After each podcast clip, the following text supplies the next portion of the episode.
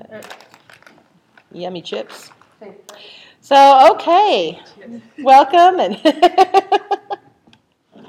um, as we get started, any prayer requests, any praise reports, any, any, yeah. Contacts to stop feeling weird. Yes, we're trying the one month contacts for a week, and she says it, it They get dry. yeah. So we're gonna go get her some contact safe eye drops to see if that makes it okay. Because if she can do the monthly, it will be so much more cost affordable. It's like seven hundred and fifty dollars a year for the dailies and two hundred for the monthlies. Really? It's a huge difference. Well, there's also the two-week ones too. Yes. which might be So in between. well, yeah, we're gonna I ask. used to just take mine out every night. she even- does. Oh, No, she does. And they're This- still yeah. doing that? Yeah. I had to give up wearing contacts because my eyes got so irritated. So Yeah, the dailies, they don't she didn't have a problem at all Uh, with the, dailies. Even the but dailies were bothering me. yeah, no, that was fine. Because, you know, my life sucks. Are you, are you supposed to take the monthly out? Is that- You are supposed to take them out. There are some that are approved for day and night, but you're still supposed to take them out. I mean, it's it's best. Um, the people I know who cheated on the, you know, because I asked online, and a bunch of people said, "Yeah, I used to wear my dailies overnight. Technically, it's not a big deal, except that after a few years, I got cornea scratches. You know, so Yeah. they, yeah, because they, they get It you get cause allergens and stuff in there, and yeah, so we were duly warned. So yes, we'll pray for that. Um, Well, it's not the solution, is it? Because I had a problem with this. finding Is this the same solution that you used with the other ones, or are you using the other I'm solution? using the same. Okay, and we did make sure that it's corn-free, because a lot of them, I guess a lot of them are now, but some of them aren't, so, Gotcha. I just know I had a problem with this. yeah. I was just thinking, trying to get down to Is he, is he looking, or is he, is he still working where he was, or is he? No, he's at the plug-in. Oh, really? I'm sorry, I didn't realize that happened. Eh, It's life. He's trying to hang in there. It stinks, but. So, well, Lord, I, we just lift these things up to you. Um, jobs and contacts and just all sorts of things that, that are going on with us. All the unspoken needs and the, the praises that we do want to make sure you get glory for, Lord. I ask that you would be with us today as we study your word. Put your hand of healing, your hand of protection, and your hand of mercy upon us. In Yeshua's name, amen. So, okay. I'm going to, oh, I didn't mute that. I thought I did before, so I'm glad I got that. Okay, so we're get started today. Um, Leviticus 22. Um, and I'm, do what? I'm actually, I, when we do Revelation, and just so you know, if you downloaded it and happen to look at it, it does say Revelation 8. That is my bad. It is Revelation 9. When the when the final goes up, it you know with the recording, I have fixed that. Um, but I'm excited about Revelation 9. There's some really fascinating stuff in this in this one, and some of the stuff that I think has been most used to terrify people. That actually, when you when we look at it, it's it's just really cool. I mean, you know, I guess some people should be scared, but not God's children, so we're okay. it's a really fascinating thing. So, um, but Le- Leviticus 22. And the Lord spoke to Moses, saying, Speak to Aaron and his sons, so that they abstain from the holy things of the people of Israel, which they dedicate to me, so that they do not profane my holy name. I am the Lord. Say to them, If any one of all your offspring throughout your generations approaches the holy things that the people of Israel dedicate to the Lord while he has an uncleanness, that person shall be cut off from my presence. I am the Lord. So he's being very, very clear here. If you are if you are unclean, don't go near the holy things. So none of the offspring of Aaron who has a leprous disease or a discharge may eat of the holy things until he is clean. Whoever touches anything that is unclean through contact with the dead, or a man who has had an emission of semen, and whoever touches a swarming thing by which he may be made unclean, or a person from whom he may take uncleanness, whatever his uncleanness may be, the person who touches such a thing shall be unclean until the evening, and shall not eat of the holy things unless he has bathed his body in water. Now, now, is this for the, the priest or? This is for the for priest. everybody? This is for the Oh, priest. okay. So he can't touch So the Levites. or a fly. Yeah, he's yeah, and But and it. land on everything. I know. Like So slip on his did the men have to come in and say, Right. "Had a semen emission?" leg. Like, Well, What I if you didn't know? I think well, and that's a good question. What if you didn't know? But I think that I think that when you look at this, this is part of where the rituals of bathing came in because you know generally men aren't going to walk up to you, tap you on the shoulder with a great hearty hello, and say. Oh, oh, sorry, I emitted semen last night, you know, and, and you need to bathe. So it's just a good plan. But they may say, I'm going to remove myself to not make other Yes, ideally that would be how people would handle it. Come on in, hi. You know that that would be a very good way um, to deal with this. But on the chance that they're not doing that, you know, verse six says, um, you know, unless he has bathed his body in water. So before sundown, take a bath. Then you'll be okay. Hey, come on in. before sundown, take a bath. That's right. Just in case you touch a swarming thing or someone who's emitted semen. As if they'll tell you. I know. Because there's a sign. Yep, not not usually something they that they advertise. I don't know. Some men do, but no. I mean, pretty much you should stay away from men who advertise that. So, ideally, you wouldn't know.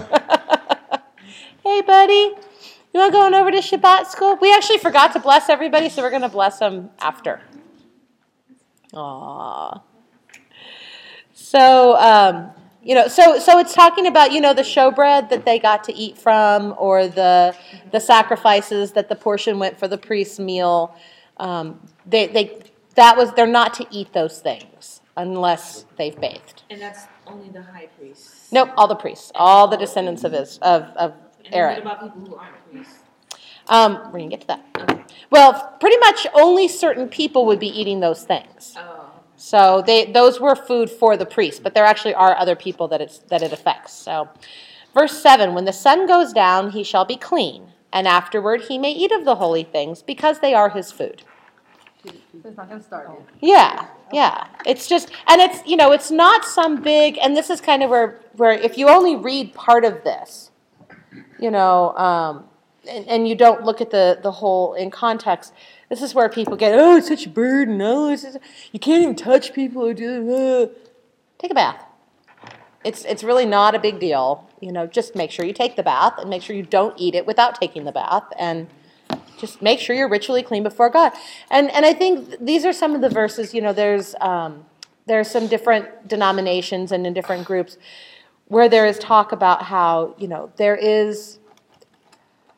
I wanna, I'm going to get the wording wrong. I'm going to get I'm going to get the quote wrong because I didn't look it up before. But um, talking about how there's no difference between that God has made the common holy. And and I think this goes to when we were talking about Peter's dream that most people don't understand that there was actually the three distinctions. There was the holy, there was the common, and there was the profane. And you know, God told Peter, he's like, if I say if I say something is holy, you know, basically the way things became common was if a holy thing was in the presence of a profane thing, it became common. So it was less than less than clean, less than holy. So God made clear to Peter, stop saying things are common just because they came in the presence of something profane. If I said it's clean, it stays clean. It doesn't become unclean just because it's in the presence of something. Now, in the you know, yes, the touching and the common, but this is you know, so that was his that was his thing to God, you know, to, to Peter. But there still was the profane. He didn't say, "I've made all the profane things clean now." And so this is this is that thing, okay? It didn't make you unworthy, but you needed to bathe so that you could go back in the presence of God. You know, there's a difference between saying, "Oh, you are now a different class," versus, you know, you know, he doesn't he doesn't say, "And if you touch a swarming thing, get out. I don't want you here ever again." You know, you're you're not worthy anymore.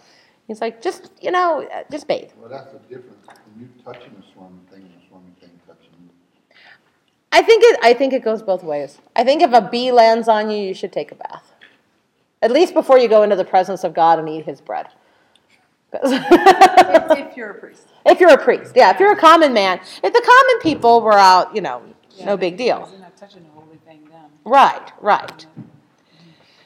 So he shall, verse 8, he shall not eat what dies of itself or is torn by beasts, and so make himself unclean by it. I am the Lord. So no roadkill. they shall therefore keep my charge, lest they bear sin for it and die thereby when they profane it.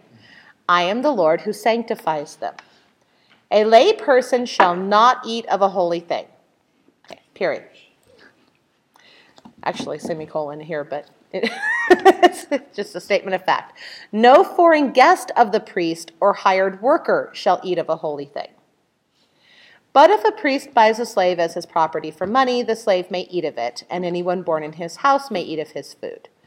Um, keeping in mind, this is almost most of the time, and I'm going to actually look at the notes for this to make sure that I'm not missing something. But um, the context of, of the indentured servant. If, if your uncle, you know, or if you're if if you end up in a situation where you've been arrested for robbery and you can't afford to repay your debt, and the person who happens to redeem you is a priest, and you're in their home working as a slave for however long, then you know you can eat of it. And when they did, the, the only slaves that could be bought were the ones that were caught in battle. And they, once, you know, at some point, if they chose to become, you know, converted and they chose to accept the religion of their community now, then they became a free man and had all of the rights of an Israelite. So it was, um, let me see here. I just want to see if they have any special but an acquisition of his money, verse 11. No, so, okay, so there's no hidden, hidden meaning there. Um, so if a priest's daughter marries a layman, she shall not eat of the contribution of the holy things.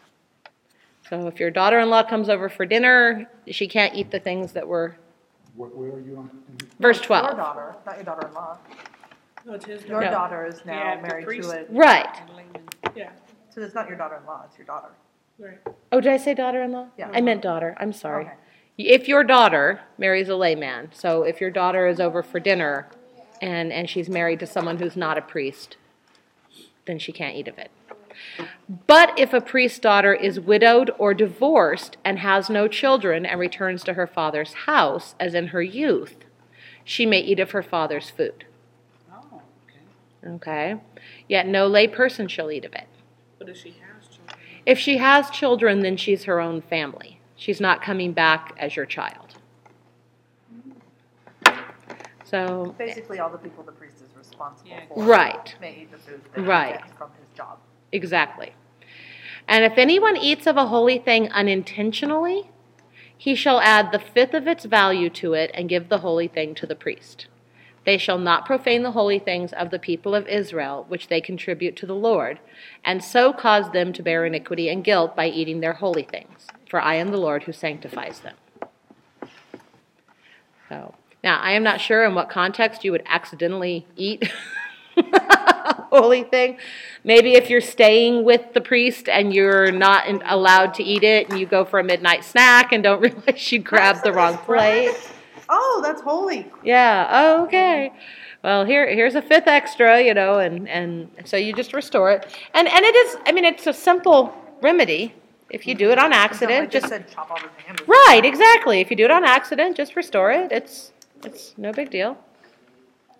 And the Lord spoke to Moses, saying, Speak to Aaron and his sons and all the people of Israel, and say to them, When any one of the house of Israel or of the sojourners in Israel presents a burnt offering as his offering, for any of their vows or freewill offerings that they offer to the Lord, if it is to be accepted for you, it shall be a male without blemish of the bulls or the sheep or the goats. You shall not offer anything that has a blemish, for it will not be acceptable for you. And when anyone offers a sacrifice of peace offerings to the Lord to fulfill a vow, or as a freewill offering from the herd or the, from the flock, to be accepted, it must be perfect. There shall be no blemish in it. In other words, don't give God your garbage. Mm-hmm. You know, you're not supposed to be all, no, I can't get much at market for that thing. I guess I'll give it to God. He wants he wants your best. Animals blind or disabled or mutilated or having a discharge or an itch or scabs, you shall not offer to the Lord. Kind of continues with the no blemishes. Yeah. Yeah. Yeah. Or give them to the Lord as a food offering on on the altar. You may present a bull or a lamb that has a part too long or too short for a free will offering, but for a vow offering it cannot be accepted. Any animal that has its testicles bruised or crushed or torn or cut, you shall not offer to the Lord. Right, but, but, uh, was it catheter, what, what they Castrating. castrated? No yeah. castrated. No cat, nothing castrated. Uh, neither shall you offer. Oh wait, you shall not do it within your land. Neither shall you offer as the bread of your God any such animals gotten from a foreigner. So you're not supposed to be messing with your animal's testicles, and don't buy animals that are messed up. Wow. I just So- saw we saw the film on how they. Well, and they because they can't reproduce. You know, if you're if you're if you're going to be Tonight's dinner, that's about it. if you're going to be blessed in your in your flocks, they have to be able to reproduce. You know, we're, we're talking about this uh, documentary we saw where they're gonna only use these pigs for meat, so that when they're babies, they just tear off their Yeah, yeah, genitals and and it's cruel. Yeah. And. God's like, don't like bull don't do riders. that. Well, They they, gotta- they they gotta get the lose. bulls angry by, by cinching up their testicles. That's how they get the bulls to bounce around for bull riding. That's just so awful. That's so awful. I mean, how, you know, somebody That to would crush cinch, them. somebody to cinch there. Yeah. See how you feel. We got Yeah. cinch yours. Poor Yep. little. Well, and really Which dog is why they're animals out in bouncing around country. going, get this thing off of me. right. Well, and and God does care how we treat animals. Yes. Yeah. You know, Exactly. they're they're His creation. Also, they are they are not just you know things that wander through. It's it's something you we have responsibility here. So, since there is a blemish in them because of their mutilation, they will not be accepted for you. And the Lord spoke to Moses, saying, When an ox or sheep or goat is born, it shall remain seven days with its mother, and from the eighth day on it shall be acceptable as a food offering to the Lord. But you shall not kill an ox or a sheep and her young in one day. And when you sacrifice a sacrifice of thanksgiving to the Lord, you shall sacrifice it so that you may be accepted. It shall be eaten on the same day. You shall leave none of it until morning. I am the Lord. Yeah, we don't, we, uh, you saw they pulled that cow away from its calf as soon as it was As soon as Yes. out of her, they No, pulled it no, away. what is it, seven days? You Seven can- days you can't even take them that's away. humane. And that's the What they minimum. were so inhumane. Right. And this doesn't say take them away on the eighth day. It's just saying from the eighth day on, you can sacrifice them or, or, or What was it? You're supposed to, like, the firstborn of the first Male. litter or yeah, something like yeah. that. So you don't, yeah, you don't even take the firstborn male as a sacrifice until the eighth day. See, You, so- you just leave it with the, and, and, you know, a lot of times think about, and we talked before about the uh, dairy goat or dairy cows and how they just keep them pregnant all the time. And as soon as the babies are born, they take them away and they never get So to you nurse it. milk. Yeah, and and you know the level of postpartum depression that's got to be going on in those cows is Yeah. just ridiculous. It's gotta be. And then they're only keeping the milk going with you know injections of medicine and stuff to keep it going. It's like oh, that it's just so inhumane. You know, it's a And people suck up gallons of that. oh yeah, oh yeah. I'm glad I don't drink milk. So I know those of us with allergies don't even have to wrestle with this, but I didn't I never drank milk. I said, well, I'm glad I'm lactose. Maybe that's why I'm lactose. that's right, that's right. It's It pure. gave me depressed milk. That's right. There you go. Maybe that's why. I give a couple of my kids cheese. Yeah. so you shall keep my commandments and do them. I am the Lord. And you shall not profane my holy name, that I may be sanctified among the people of Israel. I am the Lord who sanctifies you, who brought you out of the land of Egypt to be your God. I am the Lord. God, if you're So, God. yes, And He the is Lord. God. He is the Lord. Um, and I, I love uh, the way Rashi explains He took you out. I liberated you from Egypt on the condition that you would sanctify me. Or as Ramban says, by saving you from slavery, I made you mine, and I have a right to make demands on you. And, and that's, you know, he redeemed us. And even with Yeshua, the language that Paul says, you know, he redeemed you, he bought you at a price. You are his. And, and so this idea that he bought you at a price so you can do whatever you want. No? it just doesn't quite fit. You know, if you if you redeem someone, even if you bail someone out of jail, mm-hmm. there is no expectation that they're going to take off. You know, there are there are requirements for those for that redemption. There are requirements for that. Um, and you take responsibility for that. So when God's redeemed us, He's saying, You're my people. Now, here's some holiness instruction. So as we go into Revelation 9, um, I know, yes. I, I, I typed the wrong number in there. That was my bad. Um, it's fixed on mine, so it'll be on the on the recording that when I upload it. So Revelation 9, and the fifth angel blew his trumpets, because we're in the trumpets now. So remember the trumpets, we've left the throne room of God, and we're now down where the the sea, which is the uh, realm between the um, the throne room of God and the earth.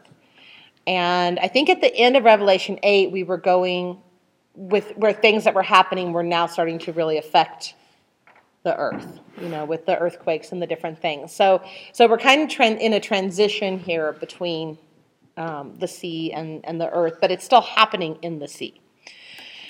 So the fifth angel blew his trumpet, and I saw a star fall from heaven to earth, and he was given the key to the shaft of the bottomless pit. Now, this is another situation where a star refers to a spiritual being. Okay, it's not like a star fell out of the sky and hit the earth. Because if a star did that, the earth would just completely be destroyed. so, so this isn't, you know, and it's not even like some heavenly phenomenon fell from the earth. He was given the key to the shaft of the bottomless pit, this star. Um, and uh, in the notes for the study that I was looking at, it says, uh, out of the pit, we're going to be reading, come smoke and locusts, which are spiritual beings that are actually called shadim in the Hebrew. There are other writings about these spiritual beings from the pit. So this isn't like some, oh, there's things in the pit.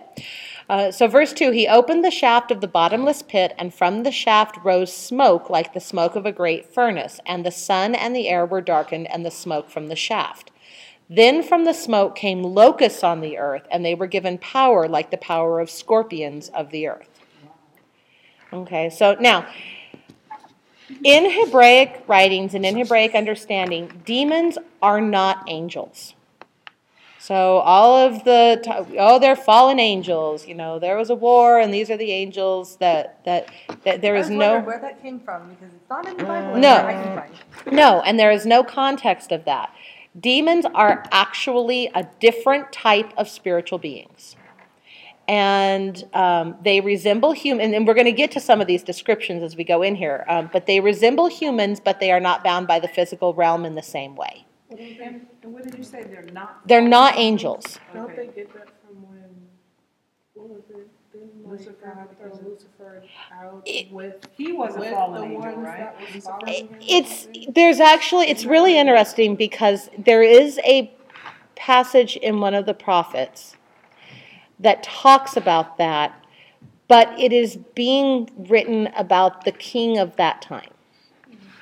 So the Jewish people never understood it in the same way that a lot of Christians do with this big battle and and you know in heaven and all of these things.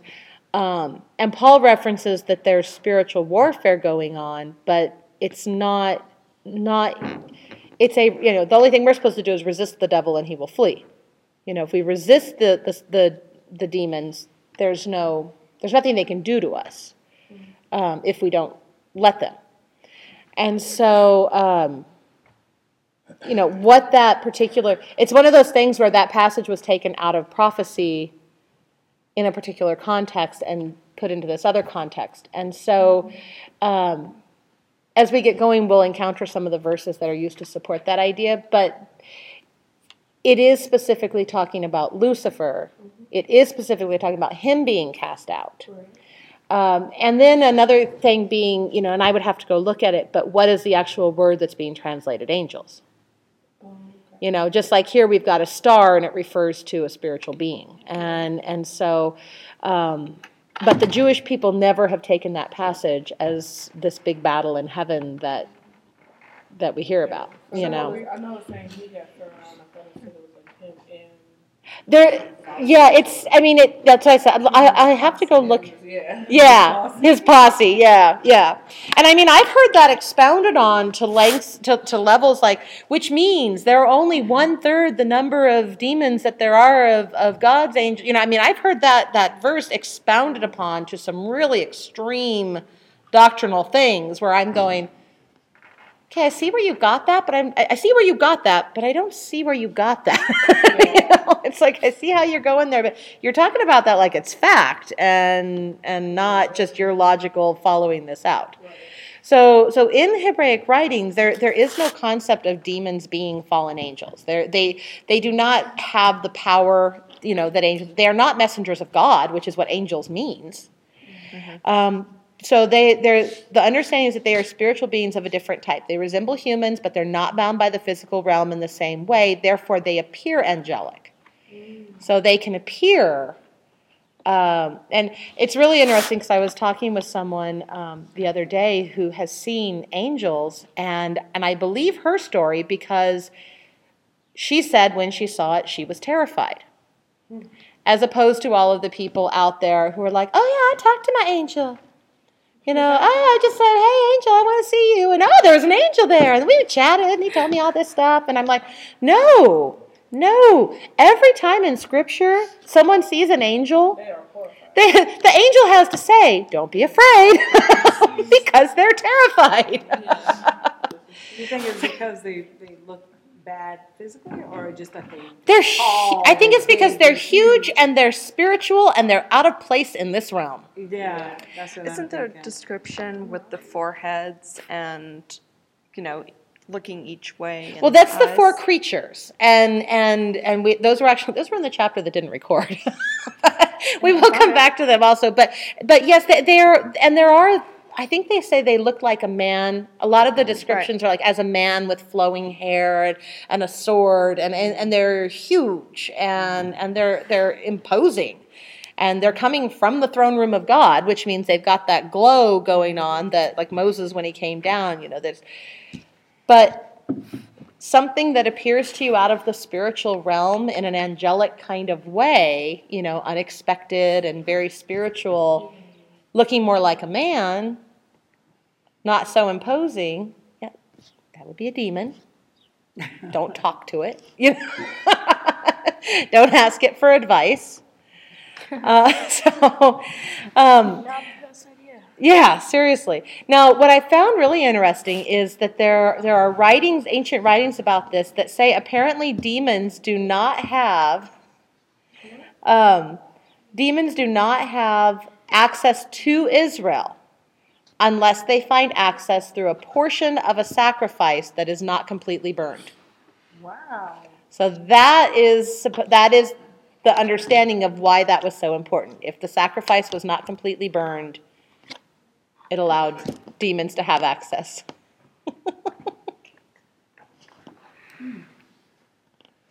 There. I'm on this side.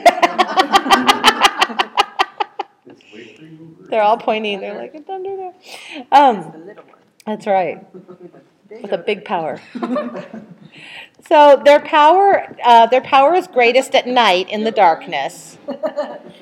And um, this is one of the reasons why no self-respecting Jewish person will be out between like midnight and three, because those are the hour. Those are the hours of the what? You're all muffled. okay. Um, but those are the hours that the demons are given freedom to run around on the earth. You know, in the ancient understanding, in the writings.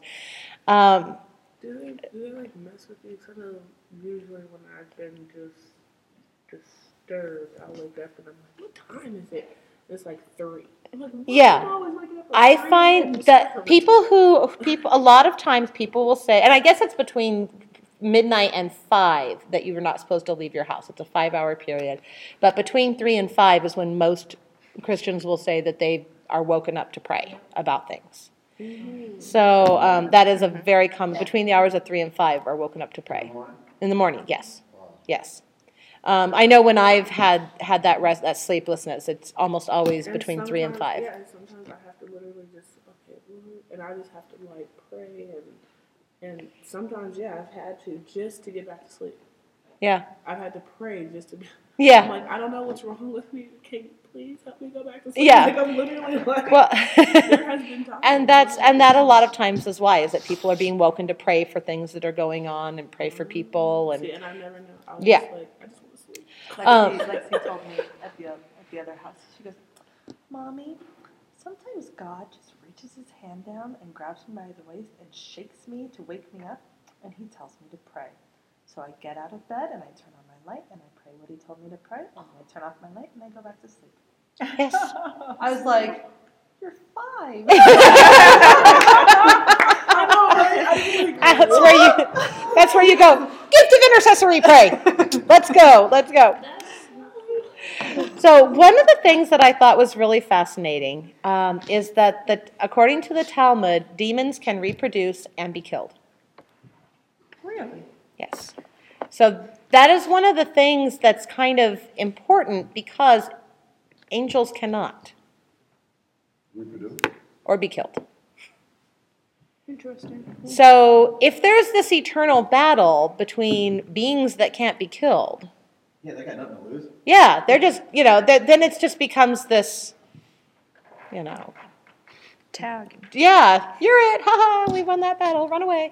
You know, it's it's the, as opposed to God has won the battle. You know, God has, you know, the, there's a time limit on these creatures. There's there's a there's a li- there's an end game here, um, and their purpose because everything exists to serve God's greater purpose, and their purpose is uh, for the punishment of the wicked.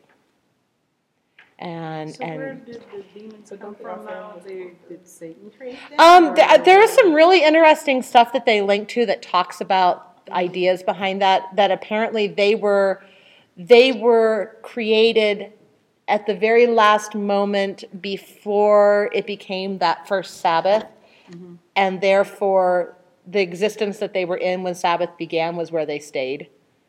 So they were not fully formed, and therefore they, they were not fully formed people. Therefore, they stayed, stayed spiritual beings.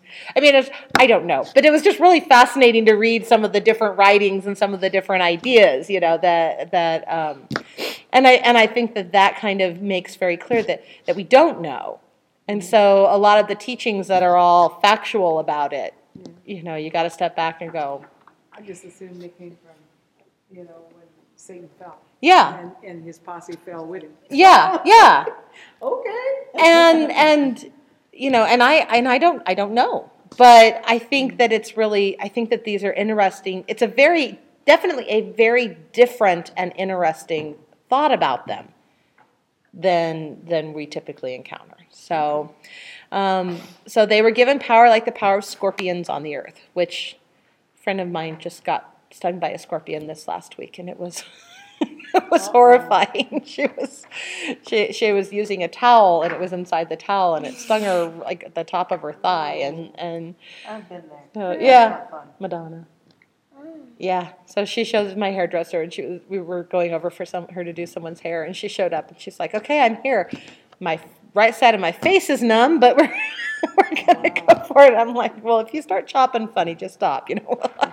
But but she yeah it was really it was really intense. So and and bill's bill was stung like you know got inside of his pants. And so while he's taking his pants off it's like stinging him on the way down. And it was just ridiculously horrible. So yeah even if it's just the the power of a regular scorpion ew you know that that's not not good. So verse 4 they were told not to harm the grass of the earth or any green plant or any tree which um, the last couple of chapters we've talked about, those are references to the holy people, the righteous people, the people who are growing like a shoot in the wilderness, the, the people who have, are on the path of God. But only those people who do not have the seal of God on their foreheads. Okay, so that, that's kind of confirmation that that's the right reading of what the tree and the grass and stuff are. So you can't, they can't harm God's people. But, you know, those not God's people Have at it. have at it. Free game. Yeah. They were allowed to torment them for five months, which um, goes back to, like I was saying, between noon and, and 5, or midnight and 5 a.m. Um, there's a lot of reference, uh, f- five months. Um, John gives no definite, definitive reason for the time periods of the five months, but the study that I was looking at said an educated guess would be that it may be the five months between the first month of Nisan, which is the month of the spring feast, and the seventh month of Tishrei for the fall feast. Or another possible starting point is that it takes them up to the beginning of Nisan, because according to the Zohar, this is the month where evil is, or that it, another, I'm sorry, another possible starting point is the beginning of Nisan, because the Zohar said this is the month where evil is let loose in the world. So that's the month for uh, Passover. So we just had it. So when this happens, it's it's a, a good educated guess would be that it starts at the beginning of Nisan when evil is let loose, and then it would go till the beginning of the month of Tishrei when the fall festivals come, which would be a picture of you know Messiah's return. All of these things are happening. So so this last five months, um, these things are happening.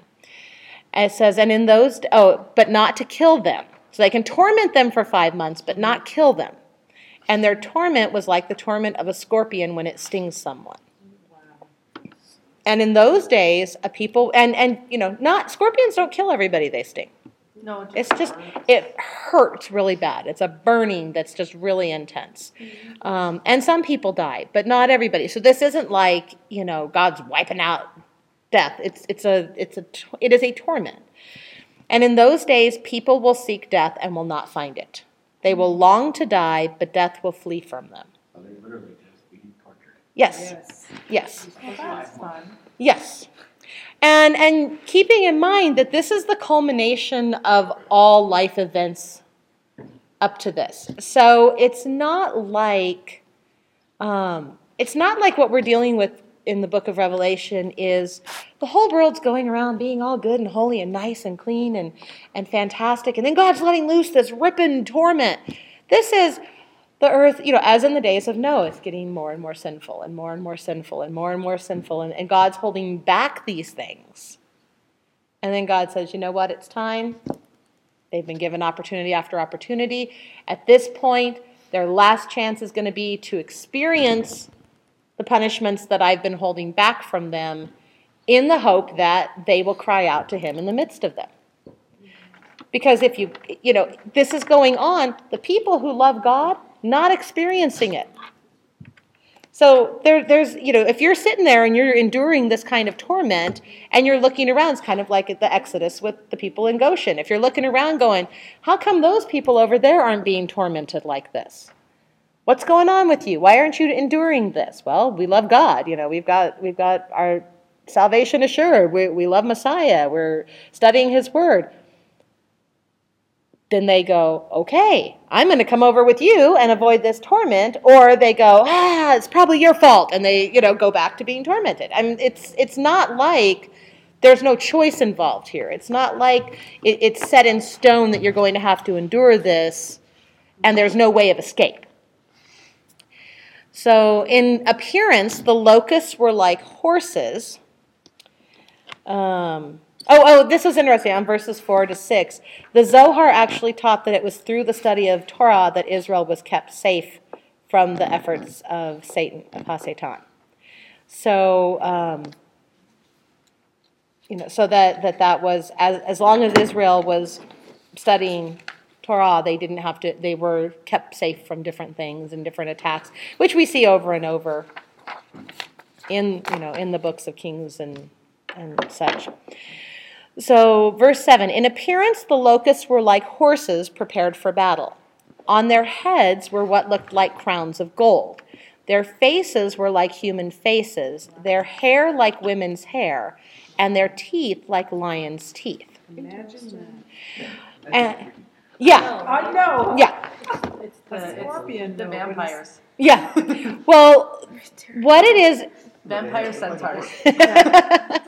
keep it keep in mind here that the four the creatures who had the different face and had the different appearance um, were a combination of different things symbolically.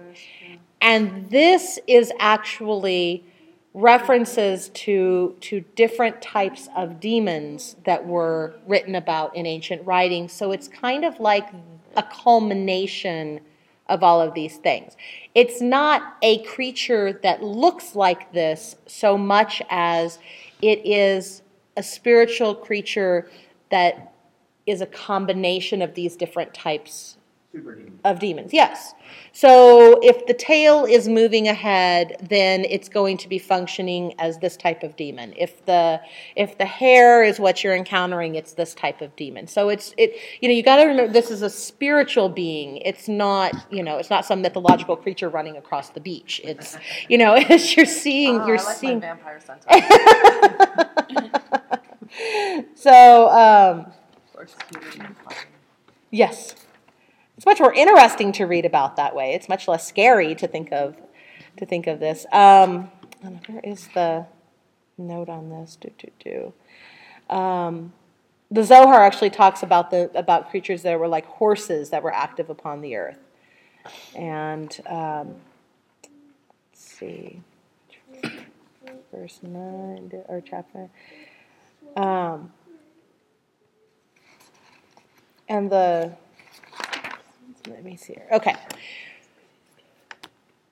Uh, they had breastplates like breastplates of iron, and the noise of their wings was like the noise of many chariots with horses rushing into battle. Wow. So they're flying Locusts? Centaurs. Yeah. They're, they're Pegasus centaur. Well, and that's why the Zohar the Zohar refers to them like horses when they are active on the earth. Um, so it says Samael and all his groups, or Hasatan and all his groups. These are like clouds to ride upon when he descends to earth. They are like horses. And Joel talks about you know the destroying locusts and um, and uh, let's see. So so there yeah so it's but and and this is a very powerful thing that's going on. This is a very large demonic effort. Um, so verse 10 they have tails and stings like scorpions and their power to hurt people five, for 5 months is in their tails. They have as king over them the angel of the bottomless pit. His name in Hebrew is Abaddon and in Greek he is called Apollyon. Apollo. There's actually an angel Destruction. Yes. over. Oh. his Destroy and Yeah, destruction. it, yeah, it is. And the destroying angel is actually all over Hebraic literature as God's angel, his, his agent of harsh judgment. So the previous spirits that came out, the smoke and the, um, what was the other thing? The, I don't know where it is. The smoke and the, um, and the locusts though was reference to different types of demons. So now we've got, you know, and then we've got this culmination and combination of this demonic forces. And now the one we find out that the one who is over them is this destroying angel. And this was and and this this creature is the so they were the they were the forces, the smoke and the locust are historically understood to be God's forces of judgment, but the destroying angel is the agent of harsh judgment. So we're escalating. So he's not Here. on their side, he is. He's over them. To be over them. He is over them. He is the spiritual force that is over them. They go out and, and take out judgments, but when harsh judgment is needed, And he. he goes out. He's like the general. Oh, you know. Apollyon, Greek god of death. Yes. I didn't know that. So, um, now what was really interesting is in all of this ancient Hebraic literature that the destroying angel is all over, uh, the destroyer does not harm the one who has God's mark upon him. And this was a great quote. This is from the Zohar in Bereshith, section 1, page 104a. And it says, We have thus been taught that when the Holy One loves a man, he sends him a present in the shape of a poor man, so that he should perform some good deed to him, through the merit of which he shall draw to himself a cord of grace from the right side, which we've talked about the right side being God's mercy and the left side being judgment. So so when this, you know, and Paul talks about the angels unaware. So when when God sees this mercy in you and God um, loves you, He sends a poor person to you for you to show kindness to. And in that act of kindness, you grab hold of a, a cord from the right side of God's mercy. And it says, Through the merit of which he shall draw to himself a cord of grace from the right side, which shall wind round his head and imprint a mark on him, so that when punishment falls on the world, the destroyer, raising his eyes and noticing the mark, will be careful to avoid him and leave him alone. So if you don't want to be bothered by the destroying angel, show kindness to people, Poor people especially. poor people especially. If they come to you. If they come to, yeah, that doesn't, yeah, because the guy on the s- side of the street with a sign isn't necessarily poor, but But the guy in the homeless shelter. but the guy in the homeless shelter is, or the guy that you encounter somewhere unexpected, or um, Where I was seeing someone just randomly, and um, I was going to buy food from, I forgot somewhere. And Mhm. I just seen someone randomly just come off. I was like, and I was like, you know, buy them. Yeah. I did the And- McDonald's Yeah. parking lot. And I It's gave it the to him, obviously homeless guy. Totally McDonald's parking lot. unexpected. He wasn't like running up on people or nothing. And I went over and I said, I just wanted to give it to you. Yeah. well, Yeah, Fia, can I brag on you for a minute? um, years ago, when we were downtown for some homeschool event at the symphony or, or, or whatever at that in that area. Yeah, the ballet, but it was at Symphony Hall. And we went down to Baja Fresh for lunch afterwards. And there were just the homeless people. This is before they cleaned up downtown and got all the homeless. I don't know where they put the homeless people, but they're not down there so much anymore. But there were like these three guys sitting out on the bench, you know, clearly homeless and had their bag of their stuff with them and not clean. And, you know, they're just, just sitting there. They weren't doing anything, just hanging out on the bench. And so Fiona's like, we need to feed them. So we went inside and bought meals for them and took them out. And they were like, "Real- oh, thank, thank you, you know. And, and they started eating them up, and you know, so that that's yes, that's the response we're supposed to have. And and it's also, I mean, you may not be in the position, you may not have the money with you to do that, or you may not, you know, we just happened to that day, and but you can be kind to them. Yeah. You know, Yeah. you can I used to buy a you know three dollar case of water bottles and just keep it in my car. And whenever I'd see people on the side of the road, I'd hand them water bottles. Yeah, you At know, least, at least it's water. right. If you're gonna stand out here, Or the McDonald's thing. I was at McDonald's going through a drive-through. I'm like a dollar burger. right, mm. Right. I just felt the need, and I I rolled it down. And, this is for you, and he's like, okay. Yeah. Thank you. Well, and so so this is I mean this is because what does God say his true religion is? To show mercy and to take care of the widow and the orphan and the poor. You know, what is he in Micah, what is he mad at the priest for? Saying that there's not enough while they're taking everything. You know, so um I- you know, this this is why we this is not supposed to be scary. You know, this is this is not God's children aren't supposed to read the book of Revelation and be terrified.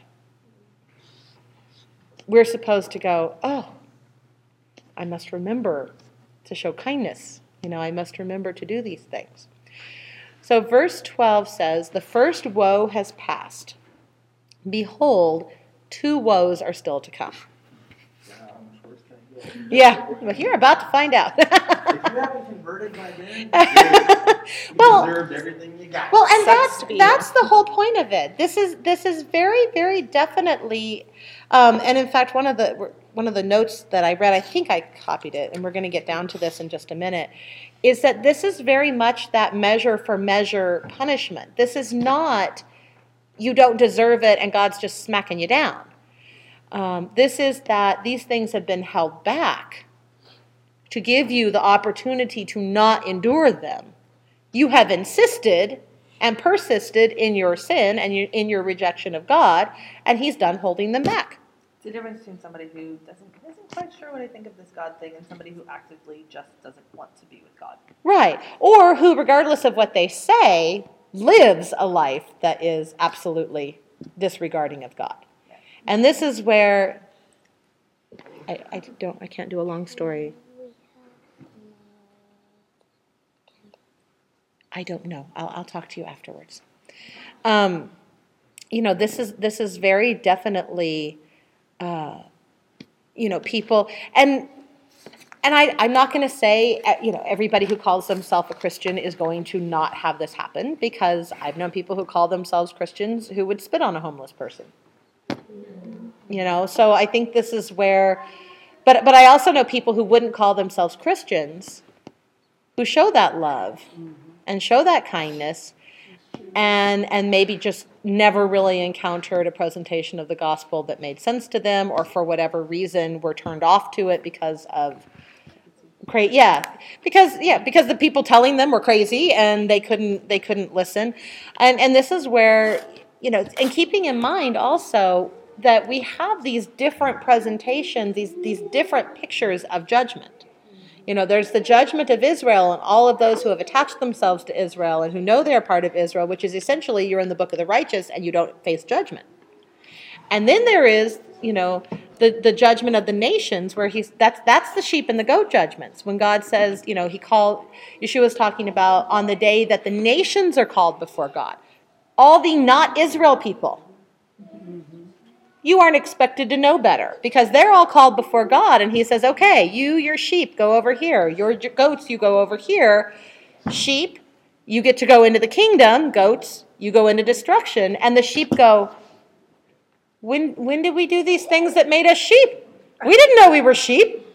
And He says, when you loved the least of these, you did it to me. And they're like, oh, because they didn't know they were doing that. And the, the goats go, well, when didn't we do these things? Because when you didn't do it to the people, you didn't do it to me. So, so there is definitely this kingdom a lot bigger than what we realize, and this, this, you know, there, there is a different handling of those who understand that they are part of Israel versus those who are part of the nations and don't understand. And you know, I was actually talking with with a friend and a while back, and they were saying, I get so frustrated when Christians are talking about that sheep and goats, and and I'm like, don't you understand that that's for the nations, and you're part of Israel? And I said, but wait a second, not all Christians understand they're part of Israel. That may be their judgment. So if they're living like the sheep, they're going to be fine. I'm not worried about them, but they might they might yeah, that might be when they go before the Lord.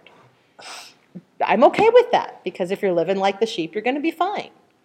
But these are those times, I think that these are the kind of judgment things that are going to start. Because if you're in the undecided, if you're in the we don't necessarily haven't committed to God, but we aren't really against Him, these are the kinds of things that are supposed to be driving you to one side or the other. These are the, the you know, you know, wow, over in Goshen they have light. You know, over in Goshen, they're not getting stung by these locusty beastie things with scorpion stings. So, verse 13 Then the sixth angel blew his trumpet, and I heard a voice from the four horns of the golden altar before God. Um, again, this the reference to the four, um, you know, the, the four corners of the altar, symbolic of the four corners of the earth. So, it, from every direction. This is, this is everywhere. Saying to the sixth angel who had the trumpet, Release the four angels who are bound at the great river Euphrates.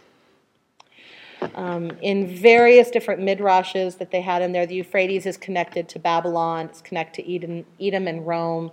Um, drinking from it is symbolic of drinking of the sins of the nations. Um, so, not, not a good thing. So there are four angels bound at that river. So the four angels who had been prepared for the hour, the day, the month, and the year were released to kill a third of mankind. That's a lot of people.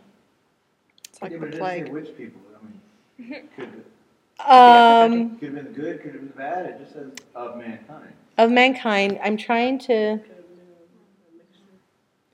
I would, I would, I would bet because we have, we because we under we've referenced the uh, destroying angel and the God's people being protected. That this is that we've now moved into the what happens to the not protected. That would be my my reading of this, my guess of this. I don't know. I mean, at the very least, if you die, you know you're going to be with the Lord. But if the destroying angel is going to see the mark on you and avoid you previously, I would bet that this is the same thing. Um, Then we'll just die. yeah, if not, we'll be fine. We'll be dead. Yeah.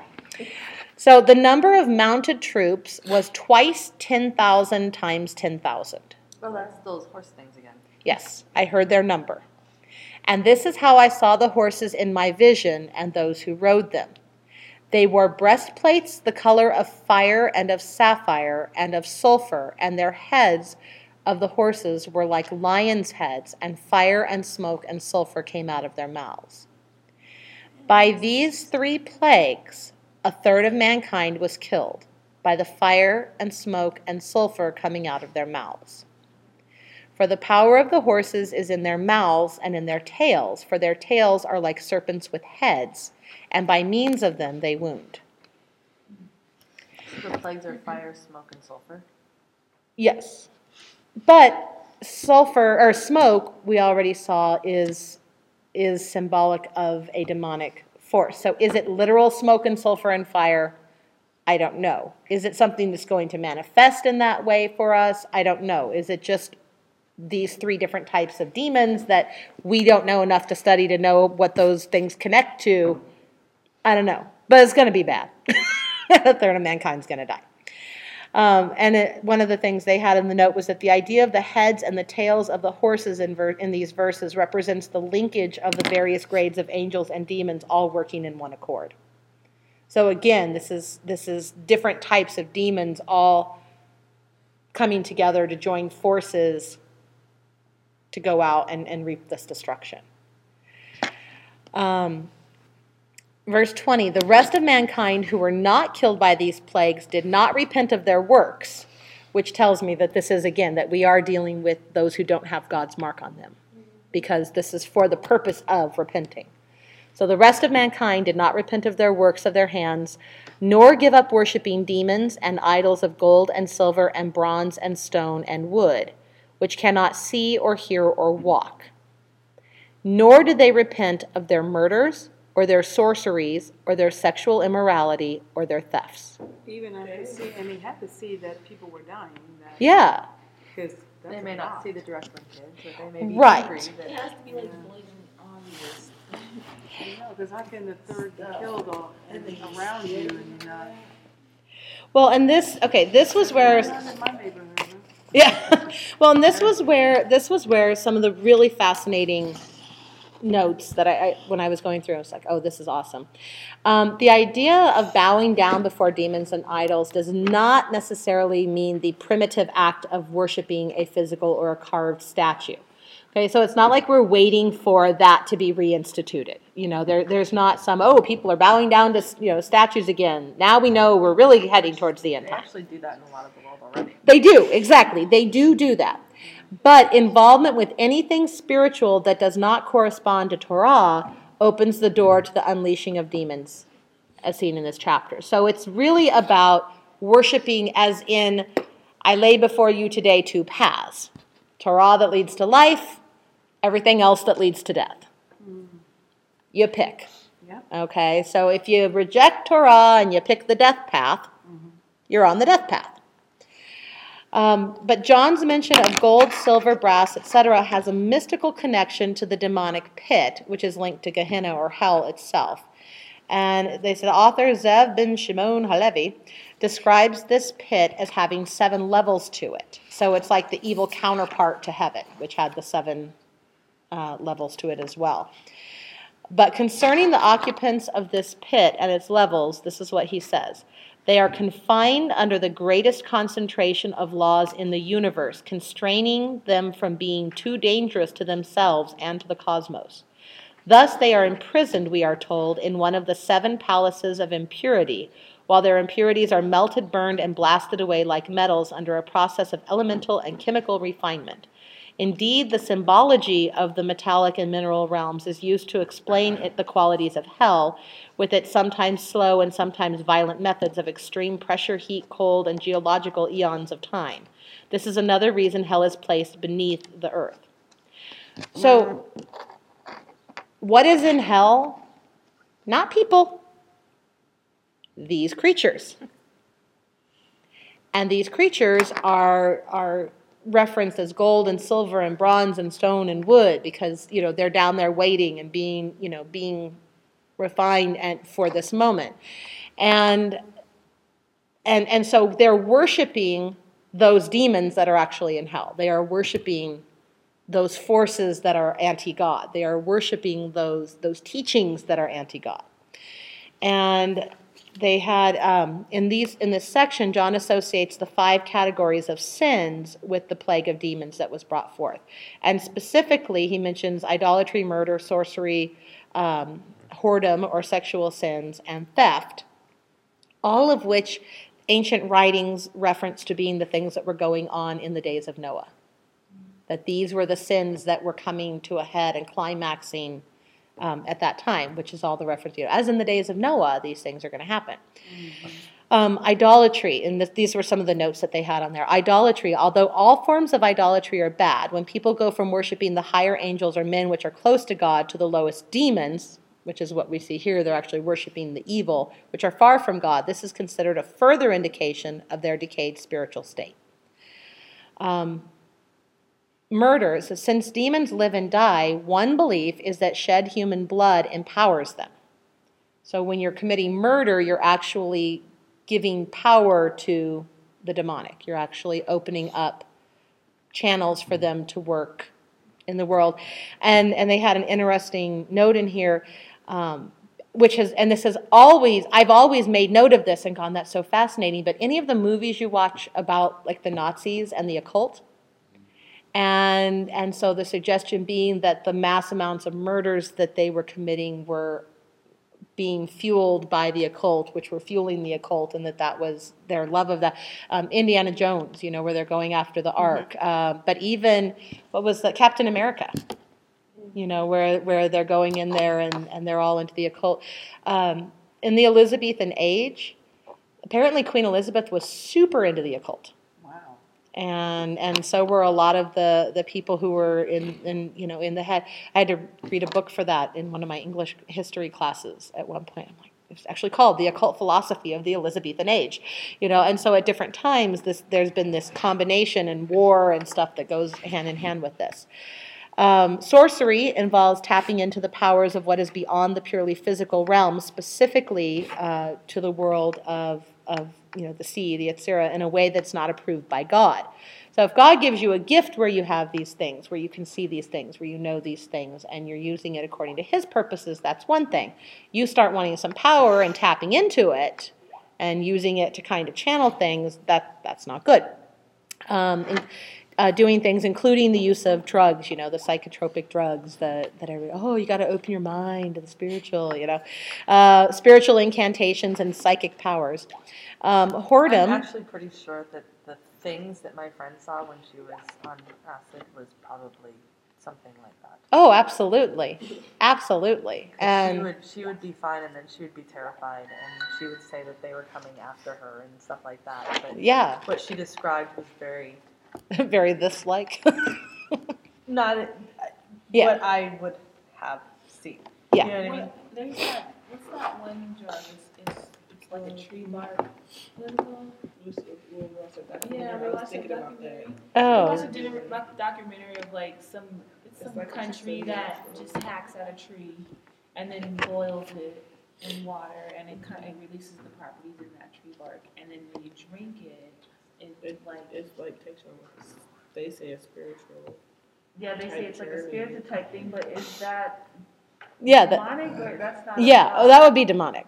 Okay. Yeah, 'Cause absolutely. they say they could just see a whole bunch of, and none of them have negative. Because they're doing it to but tap have- into the spiritual. Yes, they're yeah they're going into. The You know, I think it. I think it's one thing. I mean, if you, I think that there's, I think that there are sometimes medications that you're given that cause hallucinations or whatever, but and you're given them for medical reasons, and and who knows if that's real or not. But then there's the I'm taking this drug in order to tap into, and I think that that's that's different.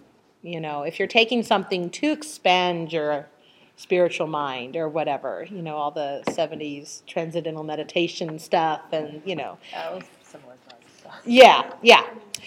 So then there's whoredom or sexual sin. And this this was fascinating. Illicit sexual activity is associated in Kabbalistic writings as actually creating demons. So Uh, and, and they said, note how many Torah commands deal with sex from adultery to homosexuality to incest to bestiality and how these merit the death penalty. Because we've talked about that, how, you know, it's not just don't do these things. You know, a lot of them are, and if you do this, you die. And, and this is a suggestion as to why that might be, because those activities actually create the opportunity for the creation of demons. You know how many demons were created? Like, Lots. Our world is like terribly sexually Oh, yes. psycho. Yes. Yes. Those particular rules aren't, aren't broken as much as the other stuff. Yeah. Well, and there's there's a lot of Promiscuous, period. Right, that's, that's not, but the- it was direct, I mean, if you're talking about the ones directly addressed. Yeah, The ones that don't the sleep ones with your that's- mother, Oh, don't sleep with your brother. don't Yeah. sleep with your Whatever, don't sleep with animals. right, don't- and don't- because and he yeah. does say in those passages he says this is what they do in the pagan nations. You're not to be a pagan nation, and and you know this is why that would make sense. Why the land's crying out. Seriously, this is being done on our soil. This is this is we are not the place for this. Um, you know, it's kind of like you tell your children, I don't care what they're doing in the house down the street. You're my child. You're not going to do that. And and but it and I you know is this why I don't know, but I think it's a fascinating thought because it does it, it is a very harsh thing that some of you know the bestiality and the such you die and the beast dies. And we were saying, well, why the beast? Well, because it was maimed. Well, also maybe because that's how you fix this. You know, that's how you stop this. That's how you prevent this. Um, and then theft, in their comments, they're like, it might seem odd that after all of these big things, theft is tacked on at the end, you know, as though, as though, and don't rob, you know. But they had a couple of quotes, and, and I thought this was really fascinating from different Talmudic commentary. To rob a fellow man, even of the value of a pruta or a very small amount, is like taking away his life. Or, uh, rain is withheld only because of the sin of violent robbery. Ordinary robbery is worse than the robbery of the Most High. And, and then they made note, and I went, well, duh. Even Yom Kippur could not bring atonement for theft unless the thief made things right with his victim. So you could not go into Yom Kippur and be reconciled to God if you had robbed someone and not restored it. That sin would not be covered. So, so I think that that may be an expression of love your neighbor as yourself there, you know, and the idea that if we're all created in the image of God, then how we treat each other is how we're treating God. And you can't go around robbing from each other and thinking that God's okay with that. And that. that's like So robbing things done when you were a minor. um, I think that that's before you were held accountable. Okay. But depending on what it is, you might ask God if you're supposed to reconcile it somehow, depending on who it's to or what the issue was. I don't know. I don't. I wouldn't say a blanket one way or the other, but I'd say work it out with God, and He'll let you know. And that encompasses all robbing, like robbing someone. It's just, it's not just um, money. Right. Mental. Robbing, yeah, robbing. Well, the, that kinds of thing, that is definitely bad, but I do think that this is specifically things because you can't restore the other things. The other things you can repent of, Yeah, but.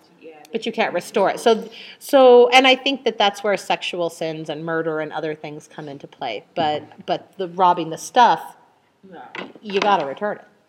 You know, you got to restore it, even if it's just you accidentally ate the bread that was not intended for you. You got to restore it plus whatever you know, plus the extra.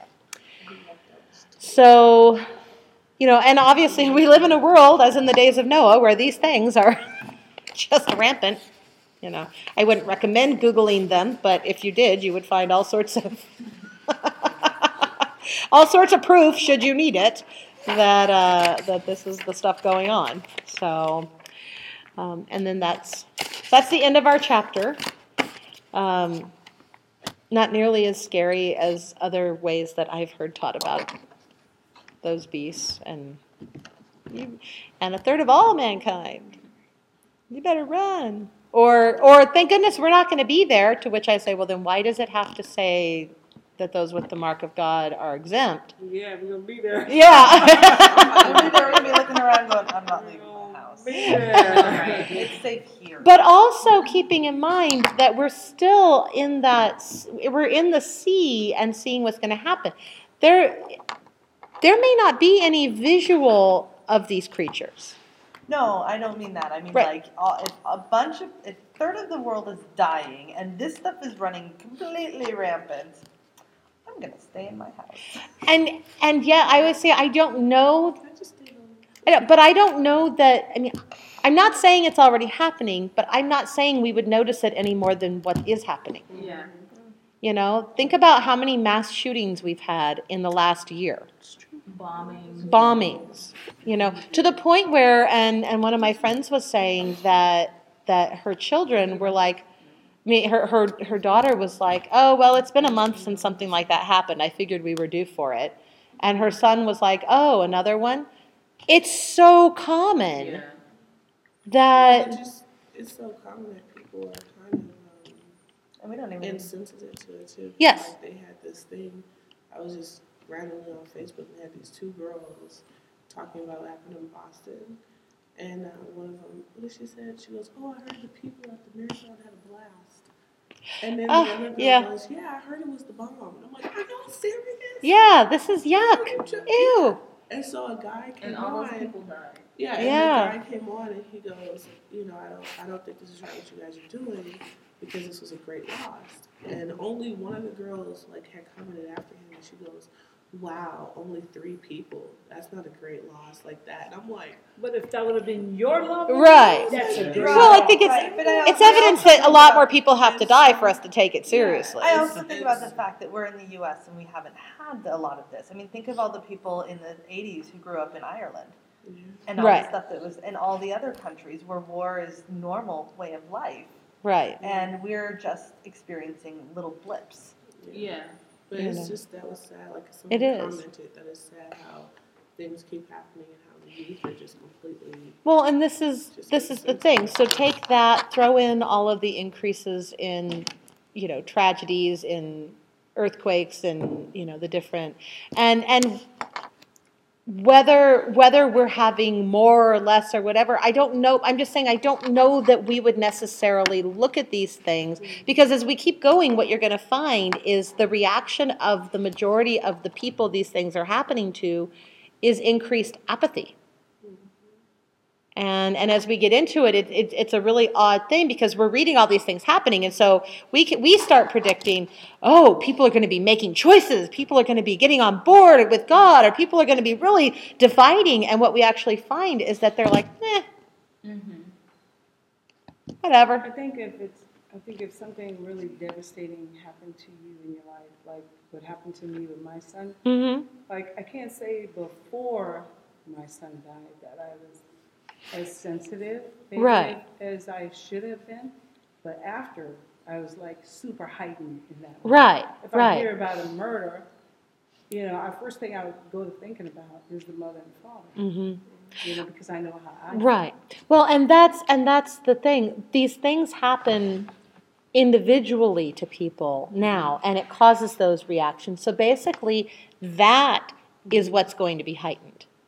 Yeah. You know, it's the it's the impact that is going to get more intense. It's the it's the number of people who are going to be having similar reactions. Mm-hmm. And and when people go through those tragedies now, they have that you know, they either turn to God and and look to him for comfort or they blame him. Yeah. You know, But there might be some people, like you say, the two girls, like if somebody brought that to attention, hey, that was somebody's loved one. right. You know, do you love your mother? Do you love your sister Right. or brother? What if it had, had And yet been our- them, and that person go, oh, And I'm yet the- sorry, I never thought. I But think for the young person says, generation Oh, so what? Yeah, I think the young generation today is just more apathetic. Like whatever, you know, it wasn't my school, wasn't my parent, whatever. Yeah.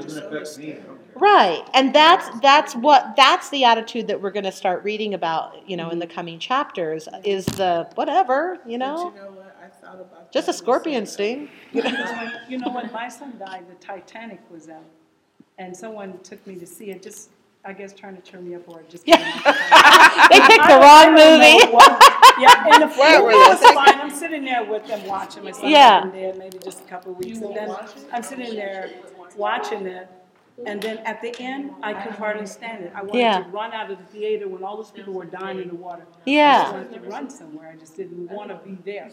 And I knew they did it in goodwill, you know. Right, trying right. You know, Like, like, you- let's go to a movie. Let's just go to a movie. This one's out. And I'm just streaming with tears. You know, I was like, I can't.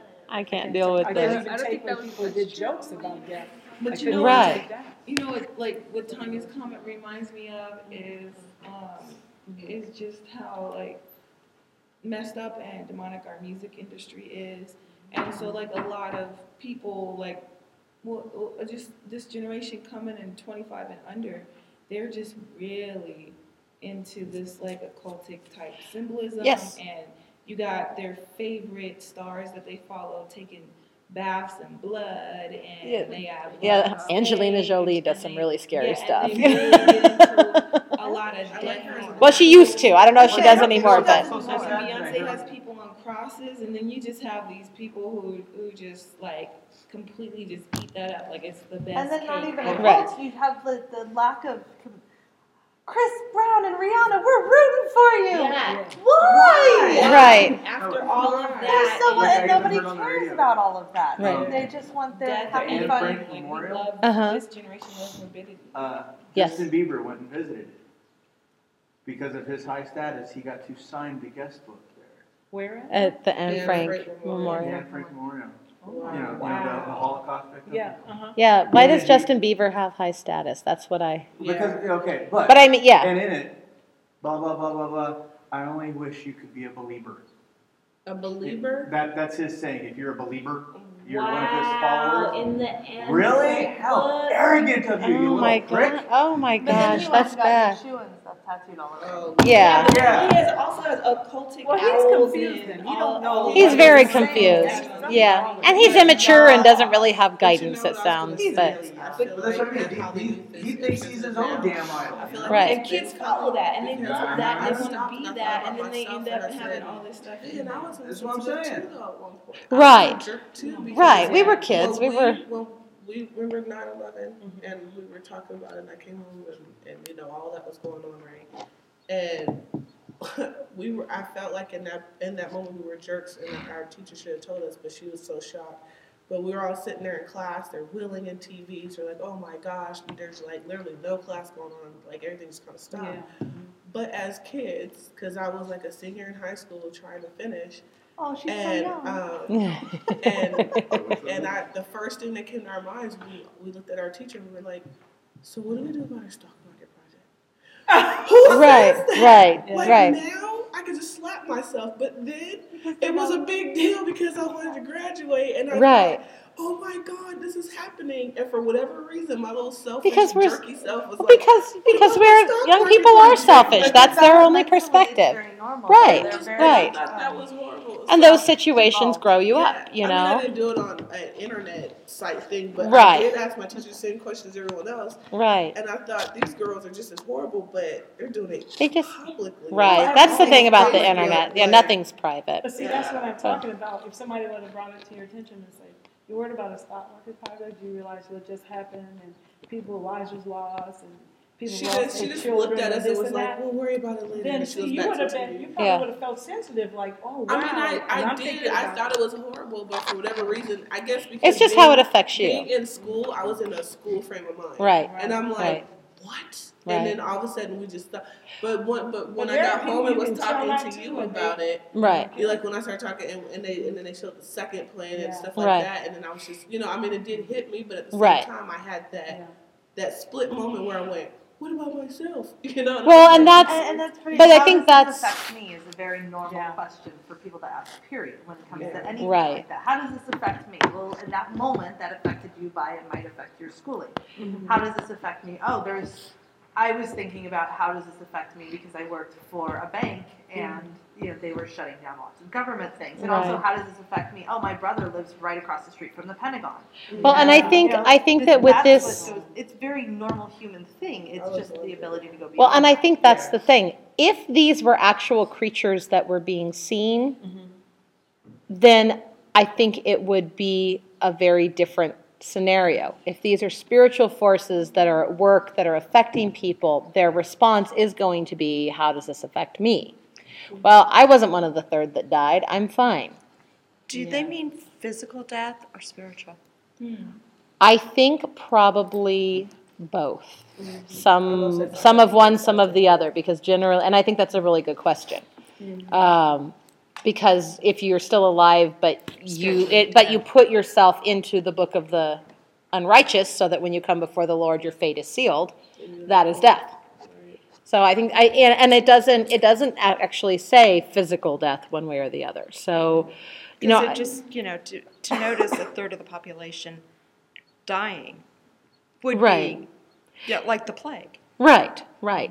And and it may and it may be both. And and it may be, you know, some of one and some of the other because a lot of the times when it says the people will be cut you'll be cut off, you know, or you'll die, it you know, it does mean either you continue to live but you are cut off from the world to come or you die young but you get in you get to go into the world to come. You know, so so it may be some kind of combination of that also. I think all this is like really interesting, but what I, what comes to my brain is is um is people are people's expectations and and how like our expectations aren't met in, in terms of like the world ending because like when well not world ending but like all this stuff going on in Right. the spiritual realm and being manifested in this in the physical realm people think chaos and when you think chaos you think it's like unorganized destruction people going crazy all over Right. the place and, and they're looking for stuff to be like super super obvious but like they nobody expects organized chaos Right. nobody expects one third of the population to die gradually It's Right. not instantly Right. you know so like we're looking for these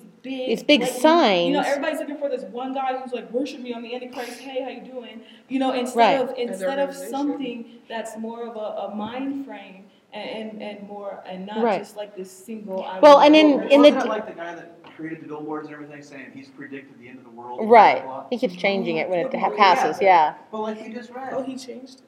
five months was only phase one. Right. It's not like said, up, end of the world. It's Right. not that day. Well, and keeping in mind, as in the days of Noah, how long did Noah build that ark? yeah A hundred years. it took him a long time A hundred years. And what happened? It wasn't until his family was in and God sealed the door that it started to rain. So it was a hundred years. So how long those people had to repent? Right. A hundred years, but they didn't. And when I first read that story, I never realized it was a hundred years. I don't Yeah.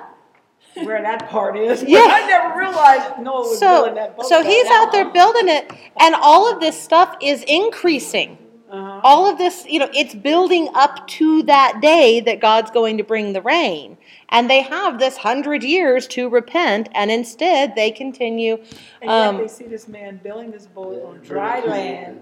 It's Yeah. not like he's at the dock. Right. Where he's gonna leave. Well, and they didn't ask him, "What you doing, Noah?" He Yeah, it actually says they- They're like, they ridiculed him, and. But again, because people After 50 years, I'm expectations sure, are, are, are the things that are He's obvious. They're Right. We're all expecting something super obvious, even if we're already in the midst. Well, and the and the five sins that John specifically talks about at the end, they, they, there was a lot of writings and a lot of quotes about the teachings of how those sins were escalating in the days of Noah.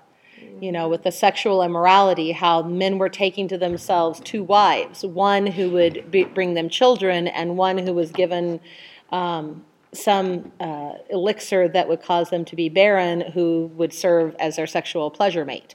And and so, so ah, bring it on. No, but but that that that this was how women were being treated by men. were This is sleeping until I told What? Two lives, yeah. But but that but that this was how women were being viewed. This was how sex was being handled in in this completely, and it and it has quotes from scripture about different things and explaining what what is meant by that. And it's like, wow, you know, this is it was just this perversity and this this lack of viewing these things through God's teaching and and how how perverse mankind had become. And that's why, you know, when I when people go, "Well, how bad's it going to get?" I look around and I go, how do we know it's not that bad? And just because this is our normal, just because we're apathetic to it at a certain level, doesn't mean that this is good. There's nothing going on now that, that you go, oh yeah, the world is such a holy place. You know, you look around, you're like, hmm, blood diamonds, and you know, all of this stuff. You're like, yeah, this is, it, it could be happening now, and and so this is why rather than fearing it, I just say, you know what? Take care of that poor person who crosses your path. Yeah. You know, get yourself right with God. And this is why, you know, only the stuff I've read is only in the U.S. really do, and in Western-minded places, you know, Western-minded churches and different groups, do people read this and go, "I want to, I want to figure this out. When is it going to happen? Let's create a timeline." Blah blah blah. The rest of the world, they read this and go, "Oh, there's an end point. Get on the right team." Mm-hmm. That's supposed to be our response to this book. It's like, "Oh, this is about something bigger than us." Right. get right with God. And and yeah, that's that's supposed to be our response. Get on the right team, get right with God, get his mark on you, and and live righteously in these areas. It's very simple. And if you're not doing that, you yeah, you should probably be afraid, but if you're not doing that, you probably don't care. So it's you know, it's not like the world reads this and goes, "Oh, it's a warning." You know, it's they go, "Okay, They're like, I'll wait until I see something obvious. Yeah, if that happens, I'll I'll do it. But Yeah, that's what the people in Noah's time. Yeah. Yeah, they saw it raining and then it was like, oh, it's Well, beginning to flood and then, and I oh, whoa, think- it's getting higher than me. and I think that's They one of the biggest the damages of like the Left Behind series and that whole approach is people read it and go, well, if I see that happening, then I'll get on board. Well, you might not see it happening. Exactly. So on that note, I'll send a, do a blessing and stop the recording. But may the Lord bless you and keep you. May the Lord make His face shine upon you and be gracious unto you. May the Lord turn His countenance upon you and grant you peace. And can you run and get the children so that we can bless them? Since I completely forgot.